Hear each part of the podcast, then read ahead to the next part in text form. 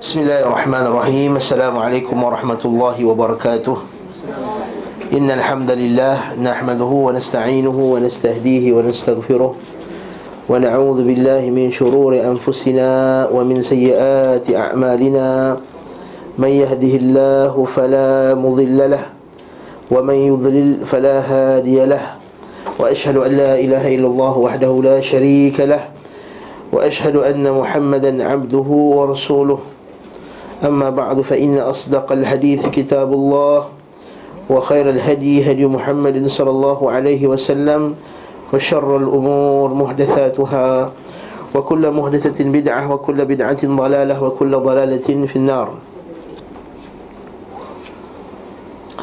Tuan-tuan dan puan rahmatullah Bersyukur kita kepada Allah subhanahu wa ta'ala. Pada pagi ini dapat kita dapat taufik daripada Allah. Dengan taufik Allah subhanahu wa ta'ala Dan izin daripadanya dapat kita berkumpul Sekali lagi untuk kita menyambung bacaan kitab Zadul Ma'ad Fi hadi khairil ibad Iaitu sirah Nabi sallallahu alaihi wasallam.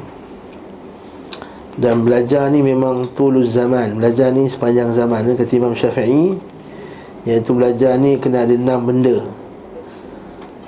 Bisit la yunal ilm Illa bisit. Tak akan dapat ilmu Melainkan dengan enam perkara. Siapa tahu enam perkara tahu Ilmu ni tak akan dapat Melainkan enam perkara. Dengan enam perkara.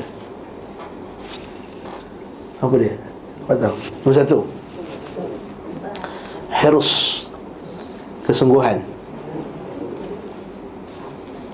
Nak datang pagi ni kena ada kesungguhan betul tak? Nak bersiap-siap, nak bawa kereta, nak lalu jam Nak panas enjin, apa semua ini Hirs Wajtihad. Kerajinan.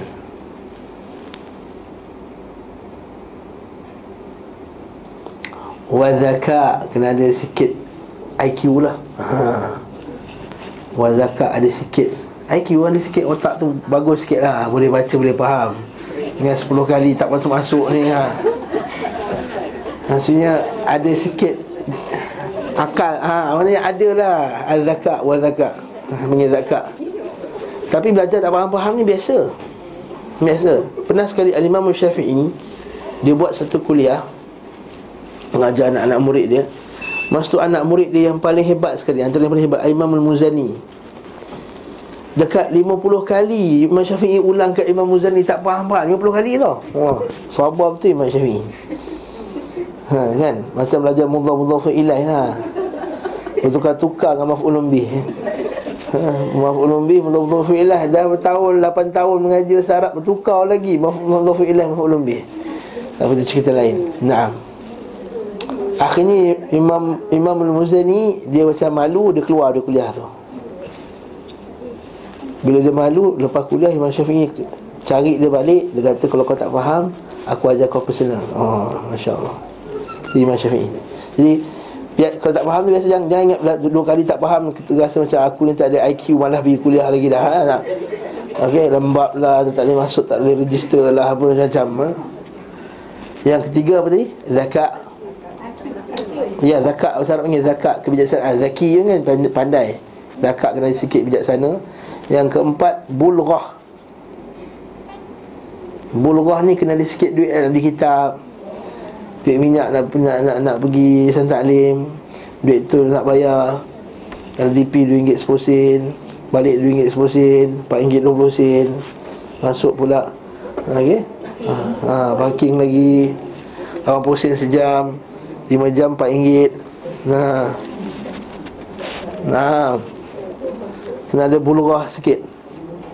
Maksud nak apa? Bulurah-tun Bulurah.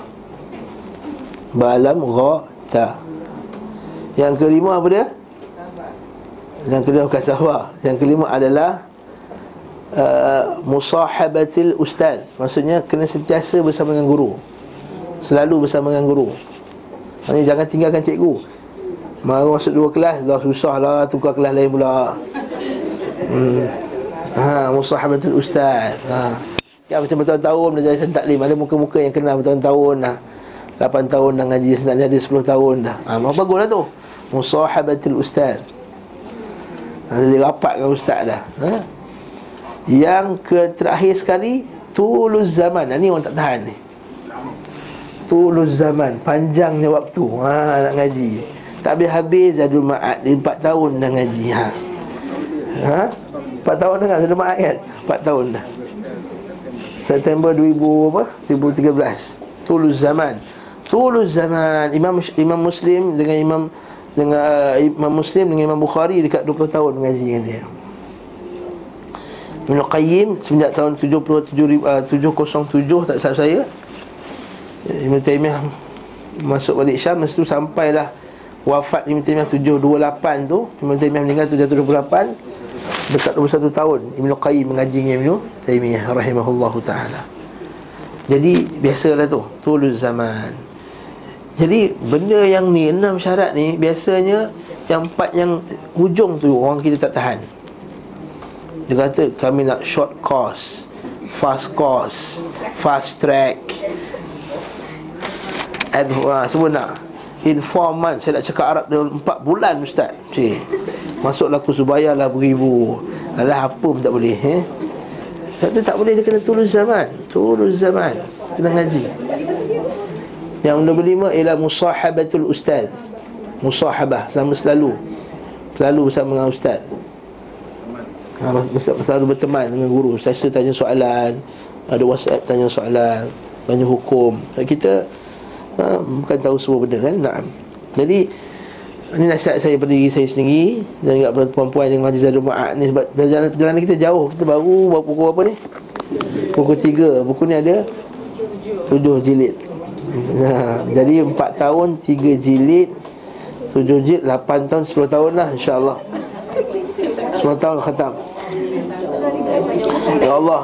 Ha, masa ni boleh minta doa panjang umur. Allah matawilah amarana Fi fa'ati. Ya Allah.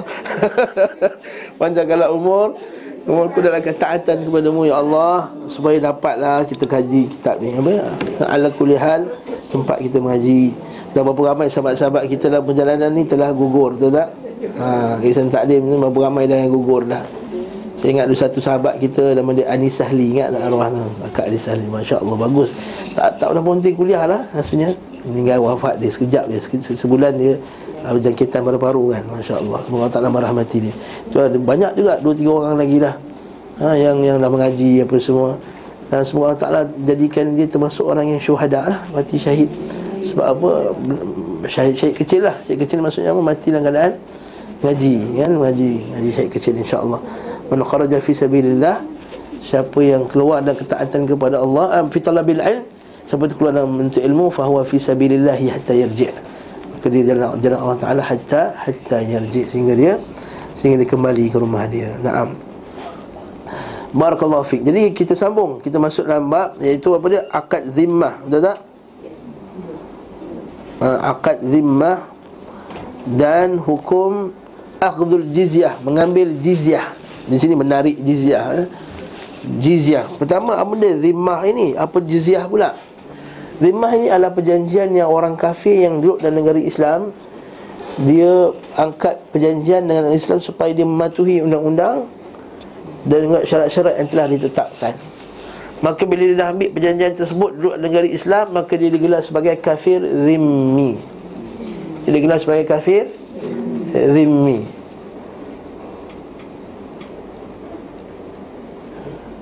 Dan kafir Rimmi ni ada hak-hak dia Nabi SAW ada hadis sahih Nabi kata tak boleh sakiti. Man adha yang faqad adhani. Wa man adhani faqad adha Allah Jadi siapa yang menyakiti seorang zimmi Maka seumpama dia telah menyakiti aku Kata Nabi SAW Masya Allah Tak ada agama yang sehebat ni. Wa man adani siapa yang cuba nak menyakiti aku faqad Allah sebab dia nak cuba menyakiti Allah Subhanahu wa taala. Masya-Allah. Dia tak boleh sakit. Zimmi tak boleh usik dia. Harta dia, nyawanya, marwah dia ialah terpelihara di bawah Islam. Namun di sana ada pula satu lagi benda yang dia perlu buat iaitu dia kena bayar jizyah jizyah apa itu jizyah diterjemah sini sebagai ufti ufti ha macam zaman-zaman Melaka pula ada ufti ni ya Sebenarnya dia adalah cukai lah Senang cerita Dia adalah bayaran Macam cukai Adakah ada satu bentuk penindasan? Dia bukan penindasan Sebab Orang Islam dia kena zakat Bahkan dengan pelbagai bentuk zakatnya dia kena bayar Zakat emasnya Zakat peraknya Zakat ternakannya Zakat, zakat perniagaan Zakat apa lagi? Ha, apa lagi zakat adat tanya ni? Apa lagi zakat ada? Ha? Zakat pendapatan itu ada khilaf padanya. Ha? Zakat galian, dia kuit-kuit tanah dia jumpa emas dalam tanah dia. Ha, ada aterikas sebagian. Lagi? Zakat fitrah. Ha, fitrah tak boleh miss lah, kan? lagi? Itu zakat yang orang Melayu takkan lupa ni zakat fitrah tu, ya? Sebab dekat raya, ya? Zakat apa? Binatang ternakan, lagi? Zakat tanaman. Tanaman bukan semua jenis tanaman eh. Dan durian tak kena zakat. Emas dan perak. Anda sebut dah dan zakat kita zakat harta tu zakat emas dan perak lah tu. Kita kiaskan dengan emas dan perak. Sebab tu dia punya haul dan nisab ni Sama dengan haul dan nisab emas tu. Maksudnya berapa duit kita dalam bank sekarang? Sekarang ni haul dia katakan 14 ribu. Maksudnya harga emas 89 gram emas Maka dia kena Maksudnya kalau duit kita disimpan dalam 89 gram emas Maka dia anggap sebagai Dah kena zakat dah. Harta yang dizakatkan. Okey? Itu contohnya. Jadi orang Islam kena zakat. Jadi bagi orang kafir Dia ada dia punya Jizyah. Dan perkataan jizyah ni sebenarnya Kalau terjemah macam ufti Macam bentuk penindasan.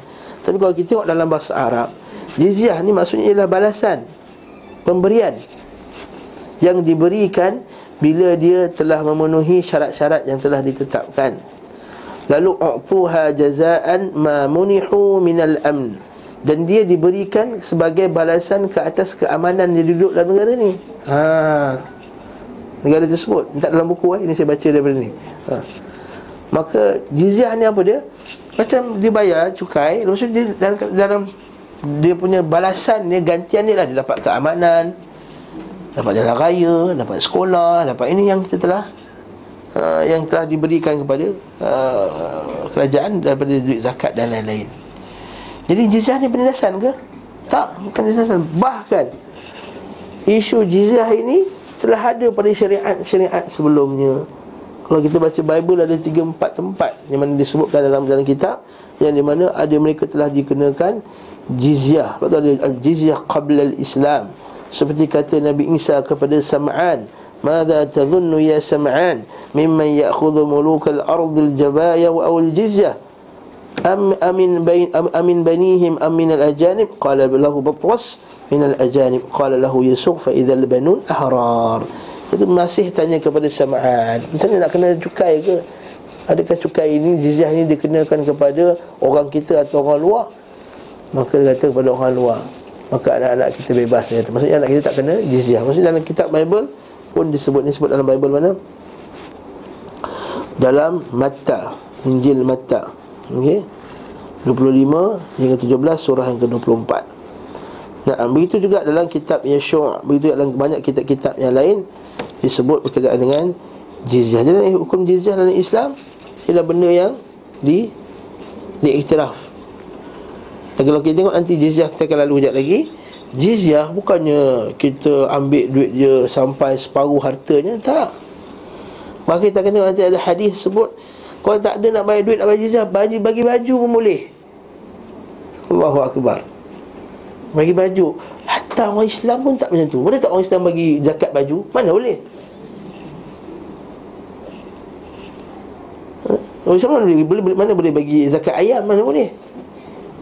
Tak boleh Tapi Orang kafir Hatta jizyah Benda-benda satu dinar Satu dirham pun di Diterima daripada orang kafir Sebagai jizyahnya Nah Ini kita sama baca jadi mengenai petunjuk beliau sallallahu alaihi wasallam tentang akad zimmah dan menarik ufti, menarik jizyah, mengambil jizyah.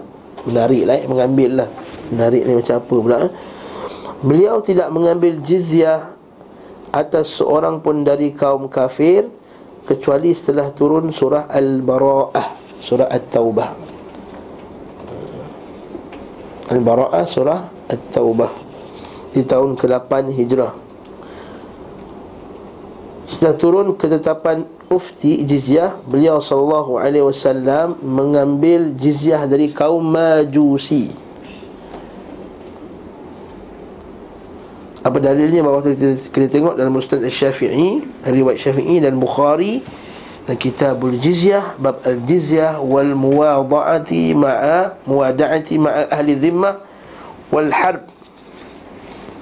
Dari hadis Amr bin Dinar Sungguh ia mendengar Bajalah berkata Umar bin Al-Khattab Umar bin Bajalah berkata Umar Al-Khattab radhiyallahu anhu tidak pernah mengambil ufti dari majusi sehingga Abdul Rahman bin Auf bersaksi bahawa Nabi SAW mengambilnya dari majusi Hajar nama tempat tersebut. Poin ini penting. Kejap lagi kita akan buat perbincangan. Adakah jizyah ini diambil daripada ahli kitab sahaja ataupun juga diambil daripada orang musyrikin? Maksudnya musyrikin bukan ahli kitab. Hmm. Ha, tu kita tahu majusi bukan ahli kitab. Majusi sembah api. Naam. Kemudian ahli kitab juga ambil je dari ahli kitab dan juga Nasrani. Hmm, ahli kitab dan Nasara sebenarnya sama. Cuma dia lebih detailkan ahli kitab tu Yahudi, Nasrani itu Kristian. Maka Nabi SAW mengutus Mu'adh ke Yaman dan memberi perlindungan kepada Yahudi yang tidak masuk Islam setelah mereka ditetapkan ufti ke atas mereka. Ha, Nampak tak? Lepas kita kata dalam sejarah dunia Orang Yahudi tidak pernah duduk aman Melainkan dalam negara Islam. Lepas tu dulu Yahudi duduk dekat mana? Duduk dekat Spanyol. Sehinggalah bila Isabella masuk Dia halau Yahudi pun keluar sekali dengan orang Islam. Duduklah dekat negara-negara yang Duduk dekat Palestin tu dah bagi bertahun dah Duduk sama-sama tak merasa apa-apa pun penindasan. Tak boleh tindas sesuatu apa pun. Mereka kena bayar ufti je. Hmm, Berbeza dengan apa yang mereka lakukan sekarang.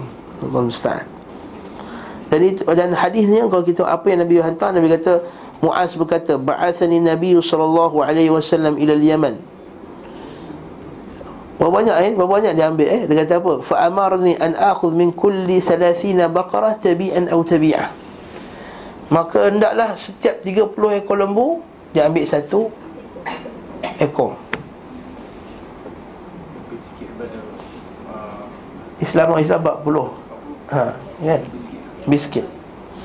Wa min kulli arba'ina musinnah Ataupun uh, dan untuk orang Islam pula Setiap 40 musinnah Yang masuk 2 tahun. Famin famin kulli halimin dinara.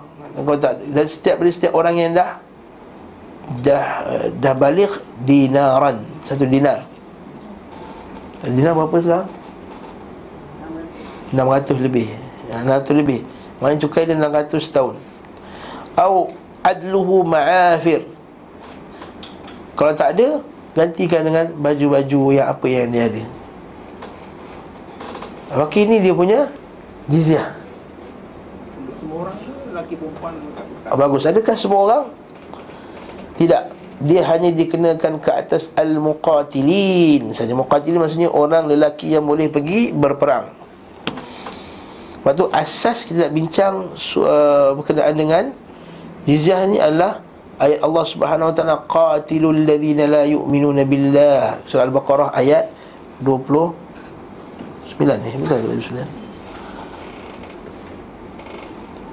ولا يحرمون ما حرم الله ولا يدينون دين الحق من الذين أوتوا الكتاب حتى يؤتوا الجزية عن يد وهم صاغرون سورة التوبة ayat 29 Surah At-Taubah ayat 29 Al-Baqarah At-Taubah ayat 29 Al-Baqarah ayat 29 ayat apa kan Kat surah At-Taubah ayat 29 kita akan jumpa ini asas ambil jizyah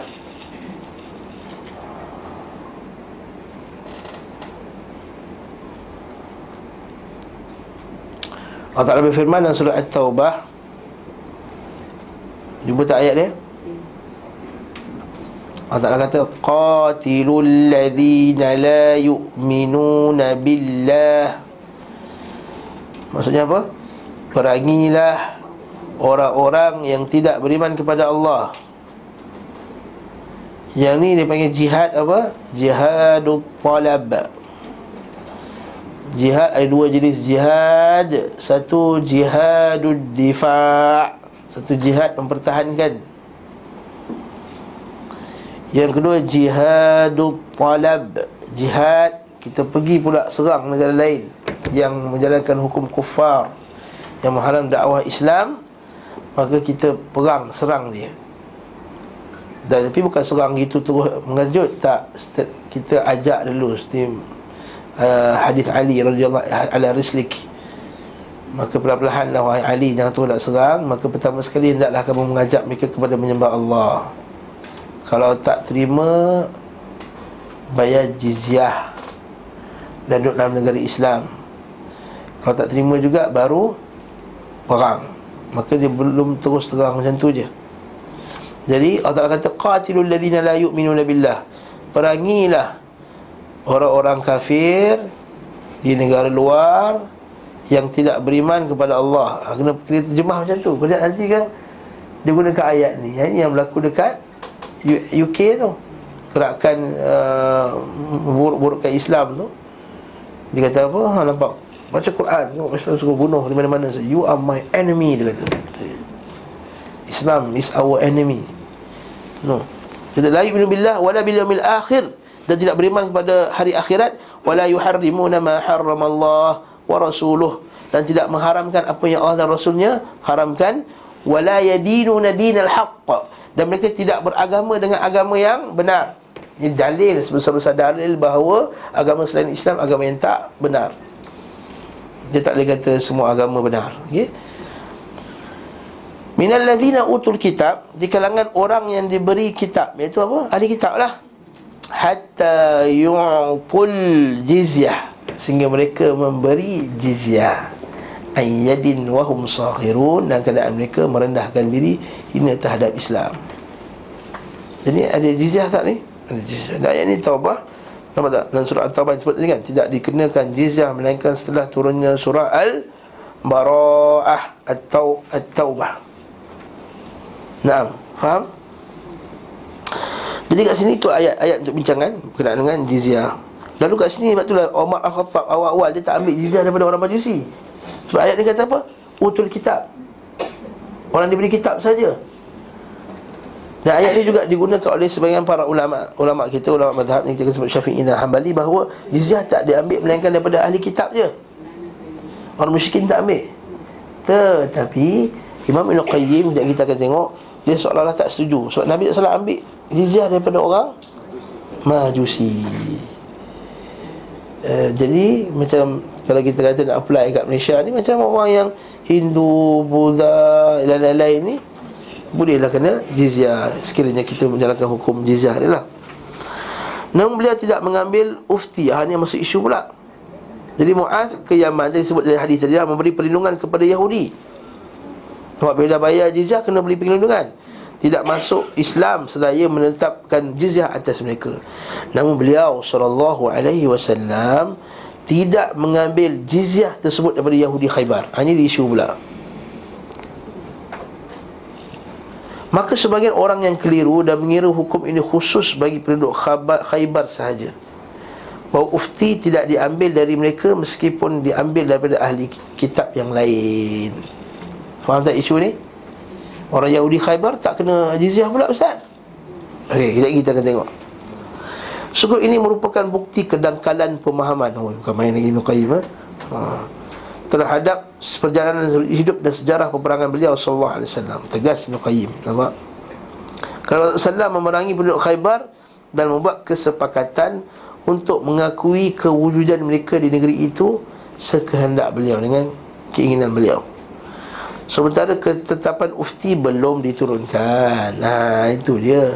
Kalau orang lain buruk dia kata Ah, usah orang yang khaybar tak kena jizah Dia kata masa Nabi masuk khaybar tu Mana ada hukum jizyah lagi? Ha, Itu cerita dia mana ada hukum jizyah lagi. Belum lagi diberi ketetapan. Okey Maka akad perdamaian dan pengakuan kewujudan mereka di Khaybar terjadi sebelum turun ketetapan jizyah. Kemudian Allah Azza wa Jalla memerintahkannya memerangi ahli kitab hingga mahu membayar jizyah. Lepas tu baru kena jizyah. Berarti orang Yahudi Khaybar saat itu tidak masuk dalam ketetapan ini. Sebab akad antara beliau SAW dengan Yahudi Khaybar terjadi sejak lama tentang pengakuan kewujudan mereka di Khaybar. Maksudnya menetapkan mereka boleh duduk dekat Khaybar dan posisi mereka sebagai pengolah tanah dengan imbalan separuh hasilnya. Yang kita bincang sebelum ni isu apa? Musaqah dan apa itu muzaraah nanti nanti dapat alhamdulillah muzaraah dengan musaqah apa musaqah dengan muzaraah itu apa musaqah muzaraah mm, mm, mm, kan ada ijtihad nak ngaji kan ada ijtihadin kerajinan Hai hai Khamis jaga je buka kitab ni agak. La haula wala quwata illa billah. Sabar je eh. Hai, kalau lah ditakdirkan hari ni cancel kelas Tak jumpa lagi lah buku ni Jumpa minggu depan Minggu depan setaklim tutup pula tu minggu depan lagi ha? Minggu satu lagi hmm. Lagi Tu yang pergi haji sebulan tu Sebulan tak buka zadu ma'an ha? Apa dia musaqah muzara'ah Ah, ah, tanah tanah tu ingat lah. Musaqah ni senang Kita ada ladang Tapi tak kerti nak urus. Upah orang Uruskan ladang. Itu kau upah Ambil uh, 50-50 Muzara'ah lain Muzara'ah tanah tu kosong ha, Dia tanam Dia bela sampai besar pokok tu Lalu kita bagi-bagikan dia punya uh, Muzara'ah tu Dia kosong. Jadi dia zara' Dia yang tanam. Musaqah maksudnya dia bagi air Dia yang jaga. Ha, Macam Nabi kan Afwan Dia ada ladang dah Kan betul tak? Orang Yahudi Khaybar ada ladang lah. Ha, Jadi cuma orang Yahudi Khaybar kata Janganlah halau kami Biarlah kami duduk sini. Kami yang pandai jaga kurma kat sini Kat Khaybar ni Rasulullah pun kata Bolehlah kau nak duduk. Jangan keluar daripada tempat ni Dengan syarat Dibagi-bagikan keuntungannya 50-50 50% Okey, nah. Jadi kat sini kita sebagai pengolah tanah. Ini isu pengolah tanah tadi tu. Jadi Yahudi Khaybar duduk kat situ Masa belum ada hukum jizyah. Yang kedua Masa orang Yahudi Khaybar dilantik sebagai Pengurus ladang-ladang. Orang yang mengerjakan ladang-ladang tadi Nabi SAW tidak menuntut kepada mereka selain daripada itu. Mana tak ada jizyah masa tu? Namun beliau SAW mengambil jizyah kepada ahli kitab Selain mereka yang belum terikat perjanjian seperti mereka lagi. Seperti Nasrani Najran. Najran kat mana? Najran ni selatan Saudi. Utara Yaman Kan? Dia dah tengah-tengah dah. Yang Tanah tinggi. Naam sejuk kan? eh? Yahudi Yaman dan lain-lain Ketika Omar mengusir mereka ke Syam Berubahlah akad yang berisi pengakuan Kewujudan mereka di tanah Khaybar Dan berlakulah bagi mereka hukum Seperti halnya ahli kitab Bersama Umar Al-Khattab Sekali lagi dia buat pasal Nabi Umar Al-Khattab halau Yahudi-Yahudi daripada Khaybar Pergi ke Syam Nah, sebab mereka telah mengkhianati orang Islam di situ. Sekali lagi. Jadi faham? Jadi ada hukum zimmah dan ada hukum jizyah. Okey, apa pula penjelasan tentang kitab palsu? Ini cerita lain pula. Yang ini berkenaan dengan ada orang Yahudi dia buat pula satu kitab palsu yang menunjukkan bahawa Nabi tak kenakan ufti kepada orang. Okey. Ketika sunnah dan tokoh-tokohnya tidak begitu dikenal di sebahagian negeri, sekelompok Yahudi membuat kitab yang mereka rancang dan palsukan. Ha, memang Yahudi ni kerja dia memang suka malsukan. Al-kitaba bi aydihim thumma yaquluna hadha min 'indillahi liyashtaru bihi thamanan qalila. Wailul lahum mimma katabat aydihim wa wailul lahum mimma yaksibun. Orang Yahudi ni suka tulis kitab dengan tangan dorang sendiri. Kemudian dia kata ini daripada Allah Azza wa Jal Liashtaru bihi thabanan qalila Supaya dapat Dapat nak beli dunia ni dengan harga yang sedikit. Allah kata Fawailul lahum mimma katabat aidihim. Celakalah mereka atas apa yang mereka telah tulis dengan tangan mereka sendiri. Wawailul lahum mimma yaksibun. Dan celakalah atas apa yang mereka telah lakukan. Sebab tu kita kata banyak kali sebut kuliah Hasan Ta'lim ni kita kata antara benda yang paling buruk sekali ialah iftira' ala Allahil kadhib. Membuat kedustaan di atas nama Allah Azza wa Jalla. Itu paling besar sekali. Wa man azlamu mimman iftara' ala Allahil kadhib. Paling siapa orang paling siapa yang paling zalim di sisi Allah Taala daripada orang yang membuat kedustaan iftira ala Allah al-kadhib. Waktu Nabi sallallahu alaihi wasallam diberi ancaman yang sangat keras daripada Allah Azza wa Jal. Kenaan dengan berkata-kata pada agama ini sesuatu yang kamu tidak ada dalil padanya. Allah Ta'ala kata dalam Quran walau taqawwala alaina ba'd al-aqawil kalau Muhammad ini berkata-kata tentang agama dengan kata-kata dia sendiri maksudnya dia reka-reka sendiri. La akhadna minhu bil yamin. Kami akan tangkap Muhammad wasallam laqata'na minhu al watin dan kami akan putus-putuskan urat-urat dia. Maksudnya ini ancaman kepada siapa ni? Nabi Muhammad sallallahu alaihi wasallam. Fama balu ghairu Nabi sallallahu alaihi wasallam. Apakah macam keadaan orang selain Nabi wasallam? Kan selain Nabi sekarang ni orang berkata-kata atas nama agama Allahul Musta'an. Dalam kitab itu kitab yang orang reka ni dia kata apa? Sesungguhnya Nabi SAW menggugurkan ufti dari Yahudi Khaybar. Ha pandai-pandai pula. Okey? Dan kan kita kata Ibn Qayyim lalu dalam ini disebutkan persaksian. Ada kesaksian Ali Sa'ad bin Mu'adh dan sejumlah sahabat radhiyallahu taala anhum kitab ini ternyata sangat laris di kalangan mereka yang awam terhadap sunnah Rasulullah SAW apa pengajaran kat situ? Biasanya benda-benda palsu ni laris pada orang yang jahil. Ha, pelik. Kan laris.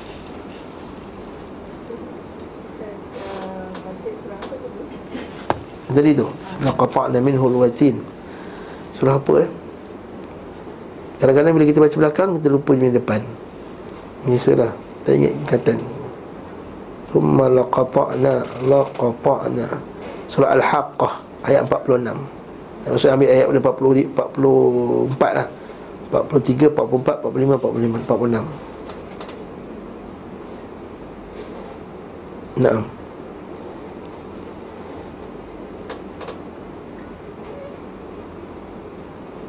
Nampak? Eh? Kalau kita baca ni lagi Allah Ta'ala akan mencabut tali jantungnya terus. Hmm, Nampak ni?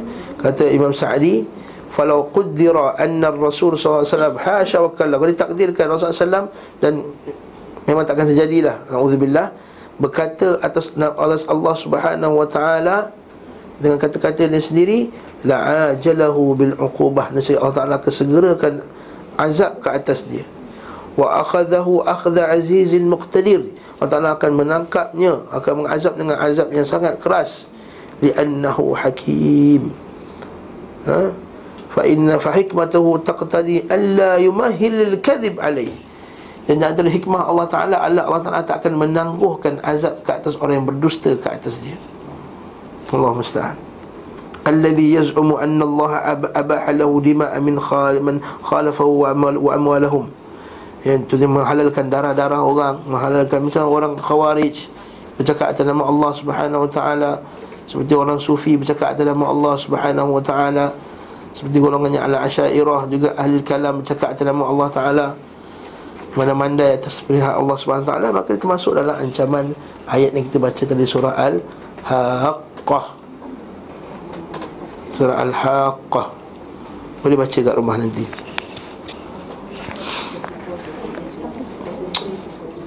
Naam.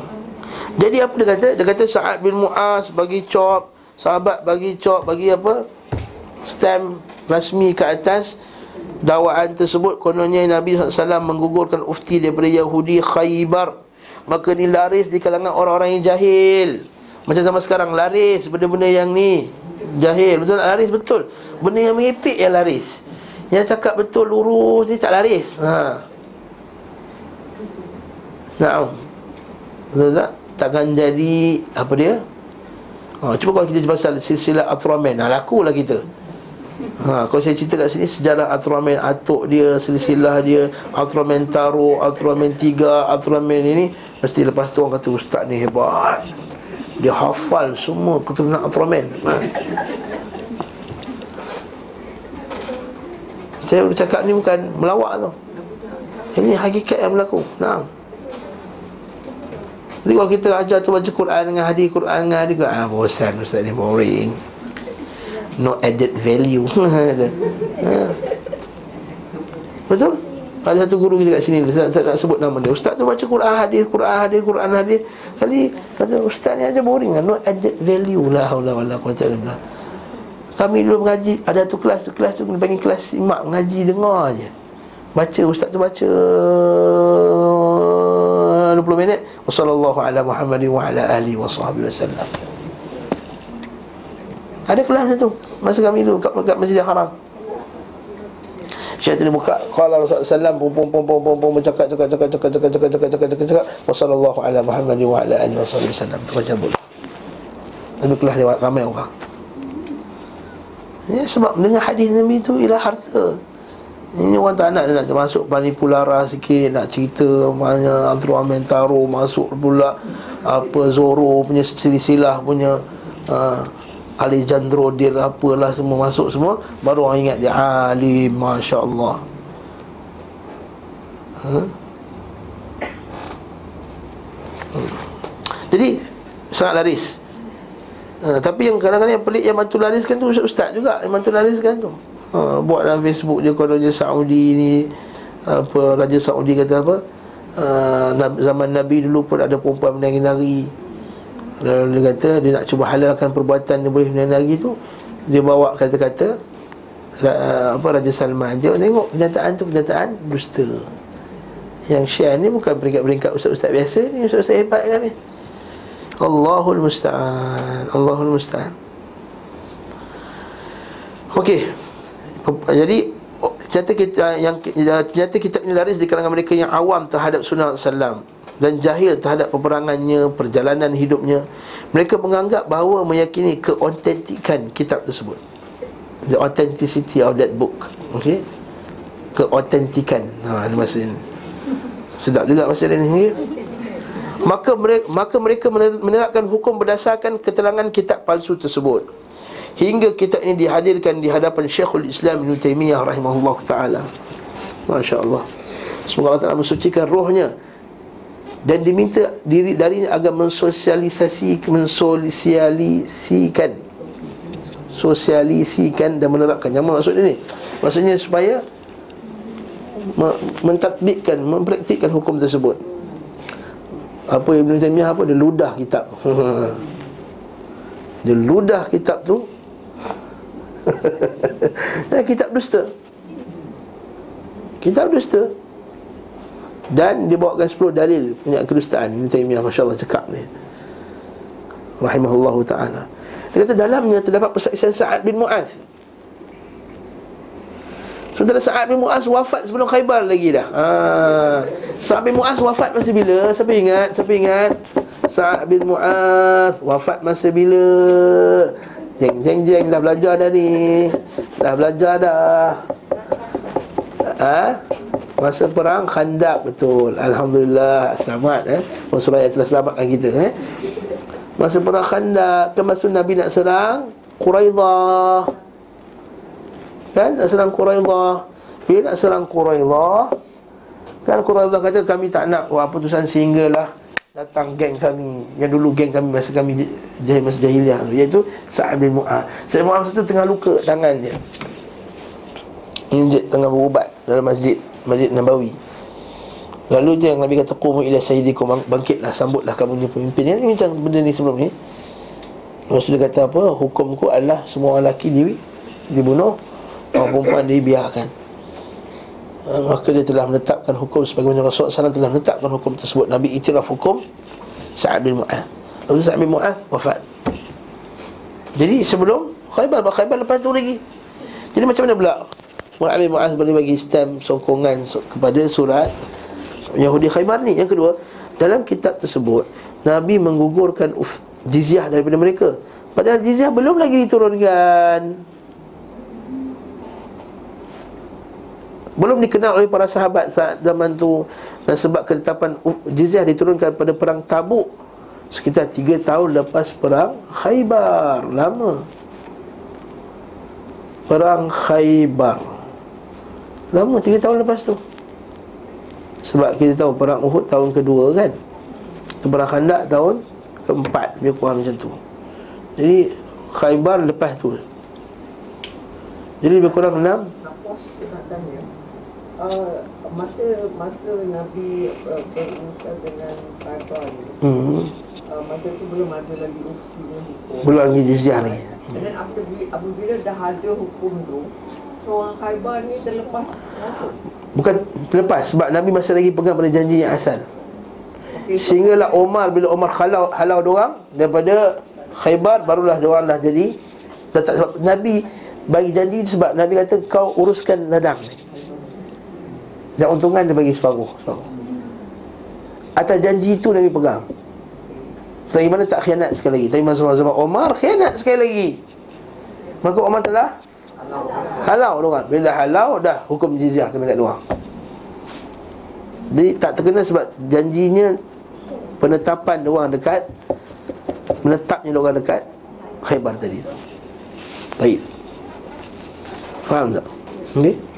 Yang ketiga disebutkan bahawa Nabi SAW menggugurkan atas mereka Yuran dan kerja paksa. Maksudnya Nabi SAW telah menggugurkan mereka kerja sebagai terpaksa. Tentu hal ini mustahil. Tidak ada pada zaman Nabi SAW Maknanya penghambaan lah. Kerja, kerja paksa yang diletakkan ke atas kaum Yahudi Dan tidak pula selain mereka. Maksudnya apa ni? Tak, ha, tak ada ha, Mereka Nabi tak hukum Khaybar masa itu sebagai seorang hamba. Diorang ada half-half keuntungan Betul tak? Sungguh Allah Ta'ala telah melindungi beliau dan juga para sahabat Yang menetapkan yuran dan kerja paksa. Bahkan perkara ini merupakan ketetapan para raja yang aniaya Lalu menjadikan kebiasaan secara turun menurun. Maksudnya ini bukan perbuatan Nabi Suruh orang kerja paksa. Sebab tu sebenarnya ada hadis Nabi SAW bab ni. Nabi kata kalau kamu uh, Nabi kata hadis yang sahih. Nabi kata hadis yang sahih yang Nabi sebut man zalama muahidan atau muahadan. Siapa yang menzalimi seorang kafir yang telah mengangkat perjanjian damai dengan Islam macam yang Khaybar au intaqasahu haqqahu ataupun dia melanggar hak-hak dia. Okey? Yang ketiga au kallafahu fawqa taqatihi. Ha taqatihi taqatihi. Ataupun dia bagi dia satu pekerjaan yang melampaui batas kemampuan dia. Eh, siapa yang pertama tadi apa? Menzalimi orang kafir yang angkat perjanjian damai. Siapa yang melanggar hak-hak dia?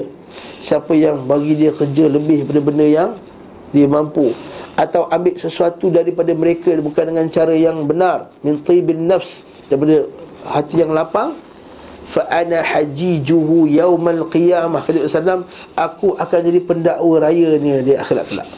Aku akan mendakwa dia jadi pendakwa raya kat atas dia akhirat kelak. Ha mana ada agama macam ni? Lepas tu Nabi SAW dia takkan suruh orang orang orang Yahudi Khaybar buat kerja tanpa apa ada apa-apa ganjaran Keempat, kitab ini tidak disebut-sebut oleh seorang pun di antara ahli ilmu dari berbagai disiplinnya. Tidak dikenali di kalangan ahli ilmu. Ia tak disebut pun oleh seorang tak disebut oleh seorang pun pakar peneliti mengenai peperangan dan sejarah hidup beliau sallallahu alaihi wasallam. Tidak juga diriwayatkan oleh seorang pun dari kalangan ahli hadis dan sunnah tidak disinggung oleh seorang pun ahli fiqah dan fatwa dan tidak dinukil oleh seorang pun di antara ahli tafsir. Mereka tidak menampakkan kitab ini pada masa ulama salaf kerana mereka menyedari apabila melakukannya saya akan terbongkar kedustaan dan kebatilannya. Pandai Yahudi. Kitab ni dia tak keluar pada zaman-zaman salaf dulu. Sebab zaman salaf ni Zaman semua ulama-ulama jahabizatul ulama Ulama-ulama yang hebat. Seperti ulama salaf kata Korang ni korang buatlah di palsu Kata khalifah masa tu. Buatlah buat. Tak apa kita ada Abdullah bin Mubarak. Kita ada Imam al-Bukhari. Kami kata kami ada Abu Zur'ah Ar-Razi. Kami ada Yahya bin Ma'in. Kami ada ulama-ulama hadis ni semua. Kalau korang buat palsu Diorang boleh cium bau tu. Boleh cium bau hadis tu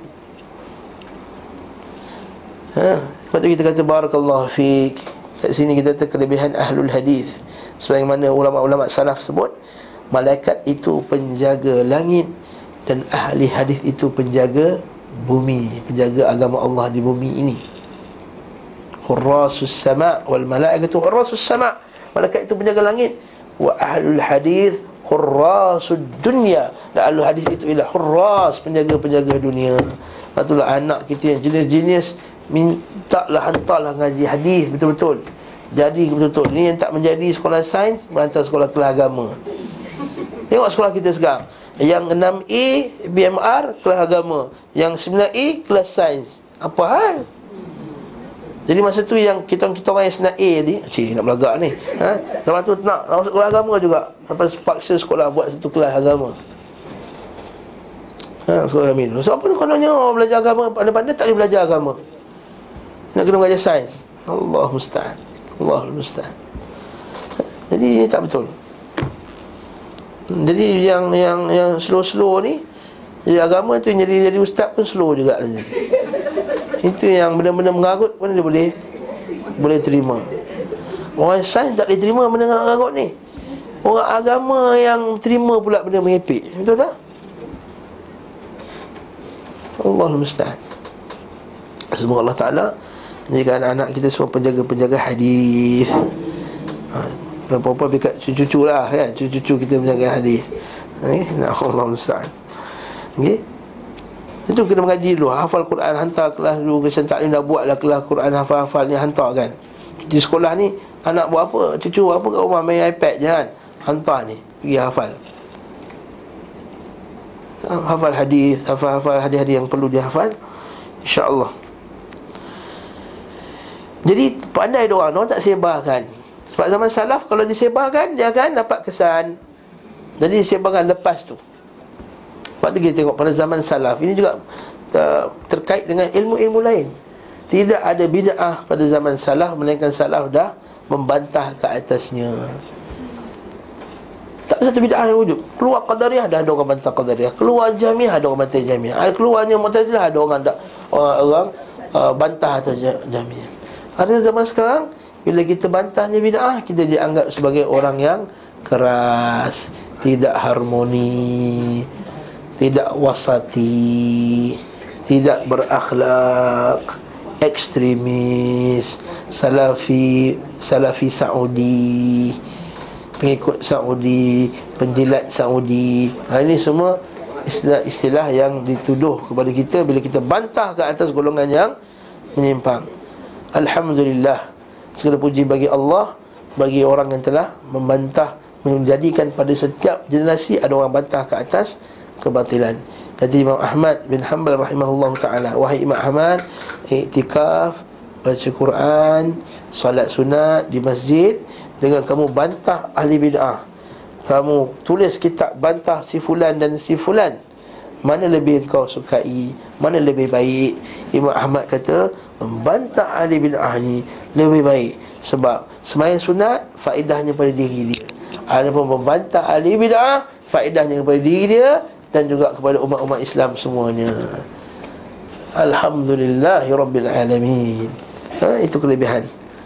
Maka mereka tidak menampak kitab ini pada zaman salaf kerana mereka menyadari apabila melakukannya nescaya akan terbongkar kedustaan dan kebatilannya. Akan tetapi ketika mereka meremehkan sebahagian negeri-negeri di masa fitnah dan samarnya sebagian sunnah macam Malaysia, mereka pun memalsukan kitab. Memasukkan tak? Barang siapa menyambut Maulidur Rasul maka akhirat kelak Allah Taala akan menjadi syafaat baginya. Tersebarlah ke seantero alam Malaysia melalui WhatsApp. Betul tak? Allahul musta'an. Allahul musta'an. Okay? akan tapi ha, uh, uh, mereka pun memalsukan kitab merancangnya lalu menerbitkannya. Maka terbitkan kitab-kitab palsu betul tak? Uh, macam kitab Futuhat uh, Futuhat Makkiyah. Uh, di Quran Ibn Arabi. Dibaca kat sini dengan tersebar luas hadis-hadis palsu penuh dalam tu. Dibaca. Hatta dalam radio Aikim. Ha itu tukang sebut ni. Itu Aikim pun dibaca sebagai kitab-kitab yang nyeleweng ini. Tersebar luas. Dan bila kita kata bila kita bantah kita pula ini anggap sebagai tadilah menolak ulama alasannya perbuatan mereka ini dipermulus oleh ambisi ya. Dipermulus ditambah lagi dihaluskan lagi dimantapkan lagi oleh ambisi sebagian pengkhianat kepada Allah. Nampak tak? Jadi si kafe-kafe ni sponsor nampak tak? Ha, tengok pusat-pusat yang merosakkan Islam semuanya base dia dekat Barat. Run Foundation. Di Qatar tapi disponsor oleh Amerika Syarikat ini pusat ahli kalam antarabangsa Amerika Syarikat. The chair of Imam Al-Ghazali di Oxford di sponsor oleh uh, Oxford. Kenapa kalau ikhlas benar nak sponsor? Tak kenapa tak sponsor Universiti Madinah ke? Universiti Taklim ke? Ha? tak ada takkan sponsor punya. Dia akan sponsor pusat-pusat yang menyebarkan ajaran-ajaran sesat ni. Sebab tu kita tak, tak mesti tak, kita tak pelik. Kenapa pusat dia orang besar-besar Cantik-cantik? Cakap Taman Tun. Tu ha. Pusat komuniti tu ha. Hak-hak tu HAK tu. Bukan main besar Bukan main cantik. Yang tak boleh nak buat bangunan tak setiap, setiap tak mampu-mampu nak buat lagi ha. Ada je halangan. Dia ha, tiba-tiba tersergam indah. Naik.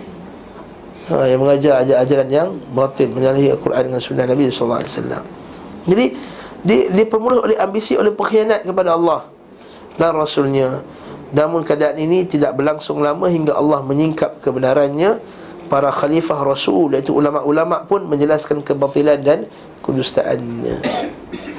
Yahmilu hadzal ilma fi kulli khalafin uduluhu. Tahrif al-ghalin wa intihal al-mubtilin wa ta'wil al-jahilin Kata Nabi SAW dalam hadis yang sahih Akan menanggung ilmu ini Pada setiap generasi. Satu kelompok orang yang sentiasa akan Menjaga agama ni. Iaitu mereka akan Yanfawna anhu tahrif al-ghalin Mereka menolak semua penyelewengan-penyelewengan Golongan yang melampau. Macam ISIS. Tahrif al-ghalin wantihal al-mubtilin dia akan menolak semua penyelewengan-penyelewengan makar-makar orang yang mubtilin orang yang nak merosakkan agama ni orang yang batil ni. Wa ta'wil al-jahilin dan dia akan membantah juga pentakwilan-takwilan iaitu tafsiran-tafsiran orang-orang yang jahil. Maksudnya dalam hadis dia sebut tiga kelompok yang bahaya. Apa dia? Satu Al-Ghal Orang yang melampau. Gulu. Yang kedua Mubtilin Orang yang memang jahat. Ada niat yang jahat. Yang ketiga Apa dia? Yang gulu tadi niat dia baik. Orang nak, nak ikut agama Tapi melampau. Macam Khawarij. Mubtilin Ini golongan yang Sesat. Orang yang memang Niat dia jahat Nak rosakkan Islam. Yang ketiga Apa dia? Jahil. Jahil merosakkan. Kata Umar Khattab radhiyallahu anhu binasanya umatku nanti biasanya umat Islam ini pada tangan pada pada tiga kelompok. Orang eh pada dua kelompok. Kerana dua sebab. Kerana tergelincirnya ulama eh, tiga sebab. Kerana tergelincirnya ulama. Zallatul ulama. Ulama yang tergelincir lah. Eh, tak nak cakap benda yang betul. Kerana dunia atau seumpama dengan atau dia sendiri yang terpengaruh dengan fikiran tak betul. Zallatul alim yang kedua kerana pengkhianatan raja Maksudnya raja yang jahil Pemerintah yang jahil Pemerintah yang khianat. Kan dia dia pemerintah dia ada duit dia ada, dia ada apa semua Lalu datang orang yang batil jumpa dia. Jom kita buat satu pusat yang hana-hana besar-besar Maka dia pun Oh ya ramai orang datang nanti. Yes. Jom kita buat Kita rasmikan. Naam. Dia jahil Dia ingat Islam yang ketiga apa? Jidalul munafiq berdebatnya orang-orang munafik. Maksudnya ramainya orang munafik yang duk bercakap-cakap sekarang, betul tak? Ha. Orang munafik ni macam Ha, dia macam kan susah Macam kumpulan-kumpulan yang merosakkan Islam ni lah ha, Kakak-kakak dalam Islam ha, Kakak dalam Islam Contohnya Ataupun Sumpama dengannya Nah ha? Ha, ha, Barisan Kehadapan frontier Islam Renaissance Renaissance Apa semua ni Puak-puak ni, ni semua ni ha, Ini Kemudian kita kata termasuk dalam golongan munafik dan zindiq yang menzahirkan Islam azhar al-Islam tetapi wa yubtinul kufur tapi menzahirkan Islam tapi merahsiakan kebencian terhadap hukum-hukum Islam. Ustaz, saya nak tanya lah. Kalau kita tuduh mereka ni munafik Macam sisters in Islam tu I know some of them you know. Kalau kita tengok dia kan Saya tak kata tu kakak-kakak dalam Islam. Saya tak kata cerita tu Kakak dalam Islam lain. Ini grup lain. Kita kenal sama them. Dia orang bukan tujuan dia nak menghancurkan. Dia, dia, uh, Cara mereka berfikir tu cara liberal bagi bagi mereka kan. The idea is not to bukan maksud nak Alhamdulillah Alhamdulillah. Tapi mereka nak kebaikan betul tak? Ah yes. Alhamdulillah Rabbil Alamin. Buka surah Al-Baqarah. Buka surah Al-Baqarah. Innama nahnu muslihun. Buka surah Al-Baqarah ayat 11 Buka baru je awal-awal lagi. Baru buka berapa? Hmm? Allahu Akbar. Pusat dua ni. Uh, Ayat 11 surah Al-Baqarah Bukan jauh sangat. Ayat 11 surah Al-Baqarah. Ah, Cik Lila gelak Cik Lila Ah, cuba tengok ya.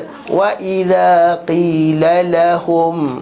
Bila dikata kepada mereka la tufsidu fil ard. Jangan buat kerosakan di ke bumi dengan kau pergi promote ketelanjangan. Betul tak? Yes. Mempromosi ketelanjangan. Saya pakai istilah ketelanjangan. Sebab memang syaitan punya tugas yang utama sekali adalah untuk menelanjangkan anak Adam liyuriyahuma min sawatihima fa'azallahuma syaitan liyuriyahuma min sawatihima syaitan telah meng, meng, mengapa menipu Adam dan Hawa untuk liyuriyahuma min sawatihima untuk membogilkan mereka menampakkan pakaian mereka malukan mereka. Sebab tu kata guru kami dulu Syiar syaitan yang pertama sekali Bogil orang. Jadi bila kakak-kakak ni sokong Perbuatan Jangan paksa orang Pakai hijab. Jangan paksa anak-anak sekolah Pakai hijab Maka ini adalah Syiar Syiarnya syaitan. Lalu kita kata jangan buat kerosakan macam ni. Ini kerosakan. Qalu kami nak buat baik je. Qalu innama nahnu muslihun. Kami hanya nak memperbaiki umat ini. Kami tak nak orang jadi ekstremis. Innama nahnu muslihun. Sambung ayat tu. Ala innahum Humul mufsidun. Ha. Bahkan ketahuilah Mereka lah mufsidun yang sebenarnya. Walakin la Yash'urun. Diorang rasa tak diorang buat kerosakan? Diorang tak rasa. Sebiji, sebiji apa yang puan cakap tadi. Diorang tak rasa diorang buat jahat. Diorang rasa diorang buat baik. Eh, dah Bukan dia saja. Kalau kita baca tafsir ayat ni Ialah Kalau nak jadi orang tengah-tengah Antara orang kafir dan juga orang Islam Kami bukan apa Kita tak naklah korang ni Macam Macam uh, ketua kakak-kakak tu Ketua kakak buat dalam Facebook Dia kata apa Nampak uh, La dia kata ulama-ulama sekarang ni tak kasih orang sambut Christmas ni Terkesan ke iman lemah benda ulama-ulama sekarang iman dia sampai ucapkan wish pun tak boleh. Tengok saya. Okey je iman, okey je. Hmm? Kami nak apa? Kami nak hubungan yang baik. Kalau kita baca tafsir ayat ni, kami nak islahkan antara orang kafir dengan orang Islam. Kami nak bring to bridge them, to bridge them. Hmm. Uh, to bring down the gap. Hmm. Itu yang ayat-ayat doang tu. Ha. La wala quwwata illa aliyyil azim. Jadi ayat ni, ayat ni besar ayat apa orang munafik ke orang bukan munafik?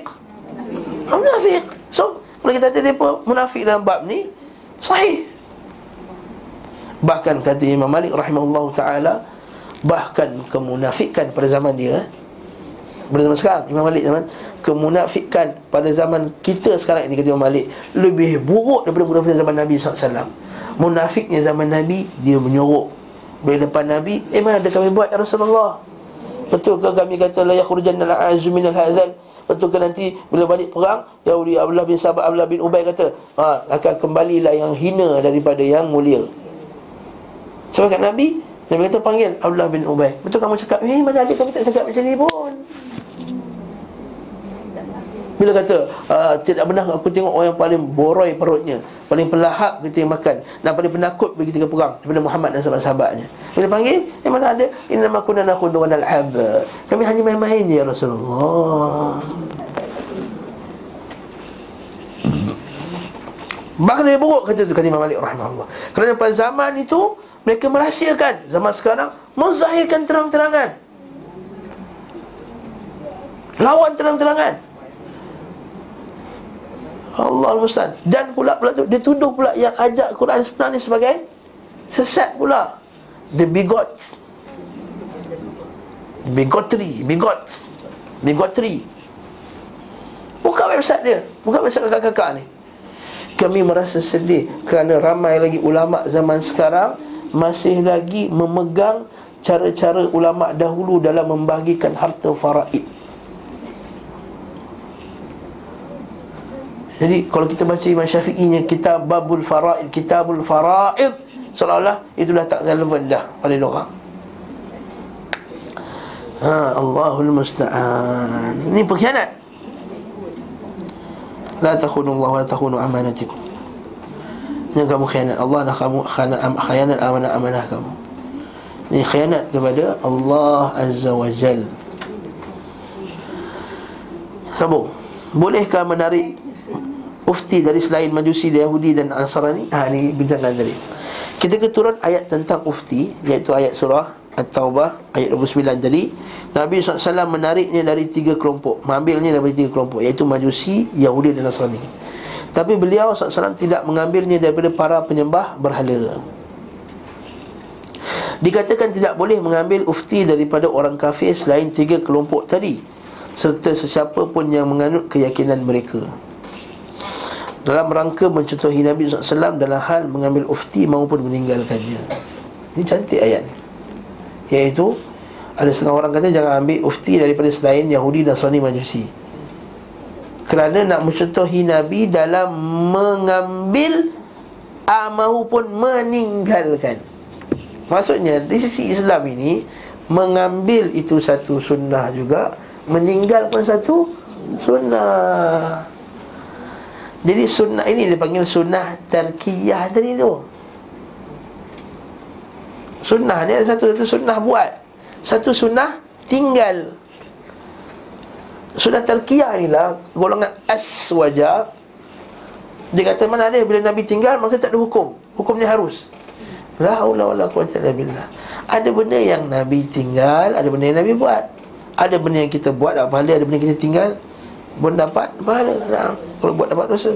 Jadi sunnah dua sunnah terkiyah contohnya Nabi tinggalkan berzikir kuat ketika lepas solat.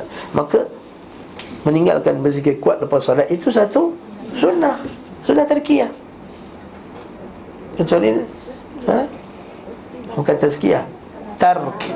Kata antaraka yatruku. Tark. Tarkiyah. Ha. Dia kata Nabi Nabi tinggalkan benda macam ni. Nabi tinggalkan menyambut perayaan orang kafir. Jadi kita pun meninggalkan perayaan menyambut orang kafir. Jadi itu kita ikut sunnah tak? Ikut sunnah. Walaupun tak buat apa-apa Dan meninggalkan itu satu perbuatan. Itu tak? Bahkan boleh kita kata terkiak itu juga satu fi'liyah, satu perbuatan. Sebab meninggalkan itu satu perbuatan. Apa apa suami awak tengah buat? Dia tak buat apa. Buat juga tu. Tak buat apa. Ha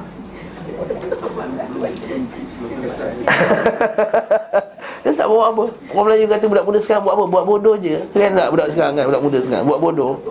Orang saya lepak Dia tak ada buat apa. Baca surat khabar pun tidak. Duduk atas kursi malah depan rumah tu Duduk. Dia tengok air terjun dia. Buuuh turun Rumah dia ada fountain. Dia tengoklah fountain tu. Tengok. Apa dalil Meninggalkan satu perbuatan? Mari tengok ayat لئن الذين كفروا من بني أسرع على لسان لسان ابن مريم لئن الذين كفروا لئن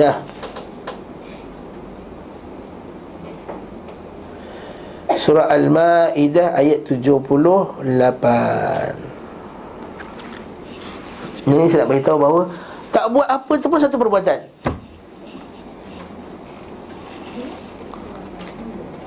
Tak buat Not doing something is a is an act an act of not doing something. Hmm. is an action. Satu perbuatan. Qala Allah taala. Jumpa tak ayat tu? Ayat 78 Ha, lu'ina alladhina kafaru min bani Israel ala lisani Dawud على لسان داود وعيسى بن مريم ذلك بما عصوا وكانوا يعتدون كانوا لا يتناهون عن منكر فعلوه لبئس ما كانوا يفعلون maksud dia lu'ina dilaknatlah alladzina kafaru orang-orang orang kafir. Min bani Israel. Daripada kalangan bani Israel. Dilaknat dengan atas apa? Ala lisani Daud. Dilaknat atas lisan Daud. Wa Isa bin Maryam. Dengan lisan Ibnu Maryam. Isa bin Maryam. Zalika bima. Itu Allah kerana dengan apa yang mereka asau. Mereka telah derhaka wa kanu ya'tadun dan mereka telah melampaui batas. Bukan sekadar itu Allah Taala kata pula kanu la yatanahawna an munkar. Mereka itu tidak mencegah yang mungkar. Tidak mencegah itu satu perbuatan ke tak perbuatan? Mana tak buat Tak cegah ialah tak buat Betul tak? Jadi adakah tak buat itu satu perbuatan? Sama ayat tu kanu la yatanahawna am munkarin fa'aluh yang mereka lakukan kemungkaran yang mereka lakukan labi sama kanu yaf'alun. Sungguh buruk apa yang mereka lakukan. Maksudnya perbuatan tidak mencegah itu adalah satu kelakuan. Lepas itu benda yang kamu lakukan. Jadi ini rad bantahan yang paling jelas ke dalam Quran bahawa Tak buat itu adalah satu perbuatan. Jadi kalau Nabi tak buat Maka itu satu perbuatan Nabi Maka kita disuruh ikut Nabi Faham tak isu saya nak bawa ni? Ha. Jadi ada orang, orang kata Eh korang ni buat-buat wahabi ni kan ha. Bila Nabi tak buat, korang tak buat Apa salahnya? Nabi tak buat, semesti tak semesti Kita tak boleh buat ha. Dia bagi hujah je ni Kita kata tak tidak Nabi tak buat Itu pun satu perbuatan Nabi Jadi kita ikut perbuatan Nabi Tidak buat benda tersebut. Eh mana ada? Tak buat tak buat. Bukan perbuatan. Eh ini ayat ni.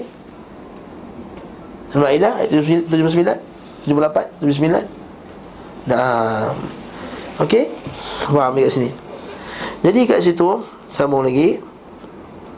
Ya ya. Mengaji mesti tulus zaman. Mengaji waktunya lama. Ya, okay. dah ada dah, dah tengok-tengok jam dah eh. Okey. Dikatakan tidak boleh uh, apa sebab uh, dikatakan tidak boleh uh, ke, uh, selain ketiga kelompok tadi serta siapa yang menyangan, menganut keyakinan mereka dalam rangka mencontohi Nabi SAW dalam hal mengambil ufti maupun meninggalkannya tadi. Okey. Sebagian lagi mengatakan ufti diambil daripada semua ahli kitab dan selain mereka.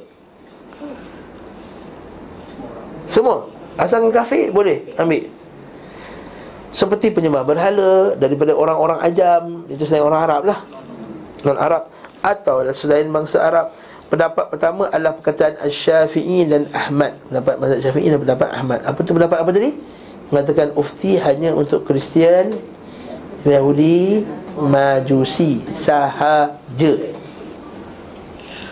Ada pendapat kedua, semoga Allah Taala merahmati keduanya sebab didoakan.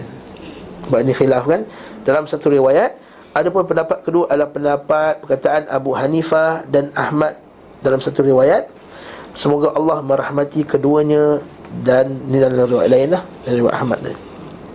Para pendukung pendapat kedua berkata, pendapat yang kata jizyah diambil pada semua orang ni.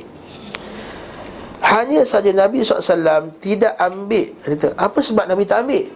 Daripada orang kafir Daripada orang kafir di kalangan orang musyrikin Kerana ketentuan ufti turun Setelah wilayah Arab memeluk Islam. Faham tak? Okay. Dan tidak tersisa lagi orang musyrik di dalam Mana tak ada Nabi tak ambil Sebab dah tak ada orang musyrikin lah Dekat negara Arab masa tu. Sesungguhnya ketetapan jizyah turun setelah pembebasan kota Makkah 8 tahun ke-8 Hijrah dan bangsa Arab masuk agama Allah secara berbondong-bondong yadkhuluna fi dinillahi afwaja tidak tersisa lagi di negeri Arab orang musyrik. Oleh kerana itu, setelah pembebasan Mekah, beliau SAW menyerang tabuk yang penduduknya beragama Nasrani di utara. Sekiranya di negeri Arab masih tersisa orang-orang musyrik, tentu mereka lebih dekat kepadanya. Allah Ta'ala kata dalam Quran, hendaklah kamu memerangi musuh kamu yang dekat dulu. Buka Quran. Qatil ladhina yalunakum minal kuffar Wala yajidu fikum ghalidhah Surah At-Taubah ayat 123 Surah At-Taubah ayat 123 Surah At-Taubah 123 Musa 207 Ha. Cik Din dah cekap dah Cepat dapat dah ha. Puan Suraya Jumpa dah ha, Belum lagi ha, Tu novice lagi tu ya.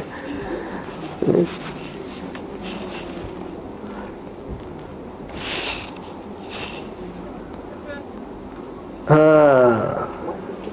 Baca ayat tu, dah jumpa dah? Dah jumpa dah? Kata kata ya ayyuhallazina amanu wahai orang yang beriman qatilul ladzina yalunakum minal kuffar. Perangilah orang musyrik yang berdekatan dengan kamu. Itu musuh-musuh dalam tu lah. Bukannya di sebelah rumah eh? Ha, Macam ayat ni kan Dia tafsir salah. Perangilah orang kafir yang dekat dengan kamu. Dalam sebelah saya. Ya, Dekat bawah ni ha. ha 42 East ni ha. Ya, dan, dan, bukan, bukan, bukan, bukan. Ini masa Nabi SAW Kabilah-kabilah musyrikin yang ada keliling-keliling tu dulu Nabi perangi dulu Supaya mereka tunduk kepada Islam dulu. Qatilul ladhina yalunakum minal kufar Yang dekat dulu. Wal yajidu fikum ghilzah. Dan nak kamu tegas. Keras. Wa'lamu anna Allah ma'al muttaqin. Sungguh Allah Taala bersama orang yang bertakwa. Maksudnya kena serang yang dekat dulu betul tak? Kena perangi yang dekat dulu. Yang menghalang Islam ni sebab nanti kabilah-kabilah ni yang akan memerangi Islam yang akan merosakkan Islam yang berlaku sebelum ni maka kalaulah keliling tu ada lagi Mestinya Nabi akan Sebelum perang tabuk Tabuk tu utara jauh sana tu Dah dekat dengan Jordan dah Okey. Tabuk di utara sana. Maka Naam Maka apa dia? Dia Patutnya serang yang dekat-dekat dulu Tapi tak menunjukkan bahawa dah tak ada dah Dah tak ada dah Kabilah-kabilah Musyrikin Maka kat sini kita kata Barang siapa Mencermati perjalanan hidup Rasulullah SAW Dan peristiwa-peristiwa besar dalam Islam Tentu ia mengetahui bahawa Dalam persoalan seperti ini Ufti tidak diambil dari mereka kerana tidak ada lagi orang yang patut untuk ditar, diambil ufti daripadanya. Bukan kerana mereka tidak dikenakan hukum jizyah tadi. Mereka juga berkata, ulama pendapat kedua ni, Nabi SAW telah mengambilnya dari orang-orang majusi padahal mereka bukan ahli kitab. Dari hujah tadi dan sangat tidak benar jika dikatakan mereka memiliki kitab Sebab ini ada dakwaan Sebagai orang kata daripada kitab Itu adalah hadis yang tidak bisa diterima Dan sanatnya tidak sahih Tidak ada perbezaan Antara penyembah api dan berhala Bahkan para penyembah berhala Lebih baik kondisinya Berbanding penyembah api Sebab apa? Sebab orang musyrikin zaman Nabi Kenal Allah Ta'ala tak? Ha, kenal Kenal Allah Ta'ala Labbaik Allahumma labbaik Labbaik la syarika laka labbaik Illa syarikan walak tabliku wa ma malak Dan kita sebut dah lukis kat depan Ingat tak? Ha. Kan? Bahawa orang Bahkan mereka kenal Allah Ta'ala Mereka pergi haji Mereka pergi Mereka pergi uh, Mina.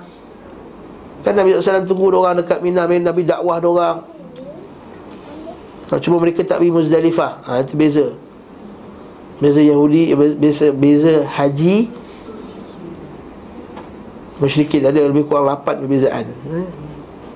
Ada 8 perbezaan haji Orang musyrikin dengan haji orang Islam. Kita ingat dah Jadi salah satunya adalah mereka tak pergi Muzdalifah Nah. Jadi diorang pergi haji Nah. Mereka ada juga salat-salat yang mereka lakukan Nah. Tapi diorang ni lebih buruk daripada Siapa? Maka kan Tuhan lebih baik daripada majusi Majusi lebih buruk Kata dia, dia kata sini Bahkan penyembah berhala lebih baik kondisinya dibanding penyembah api Di dalam diri mereka masih terdapat komitmen terhadap agama Ibrahim. Betul tak? Yang tidak ditemukan pada penyembah majusi. Bahkan para penyembah api merupakan musuh bagi Ibrahim Sang kekasih Allah Yang Namrud dulu yang bakar Nabi Ibrahim. Jika ufti ditarik dari penyembah, diambil ditarik tu diambil eh. Diambil dari penyembah api maka mengambilnya dari penyembah berhala tentu lebih dibolehkan. Dan inilah yang diindikasikan dalam sunnah Rasulullah sallallahu alaihi wasallam. Saya disebutkan dalam sahih Muslim Kalau beliau SAW bersabda Apabila engkau bertemu musuhmu dari kaum musyrikin Ajaklah mereka kepada tiga perkara.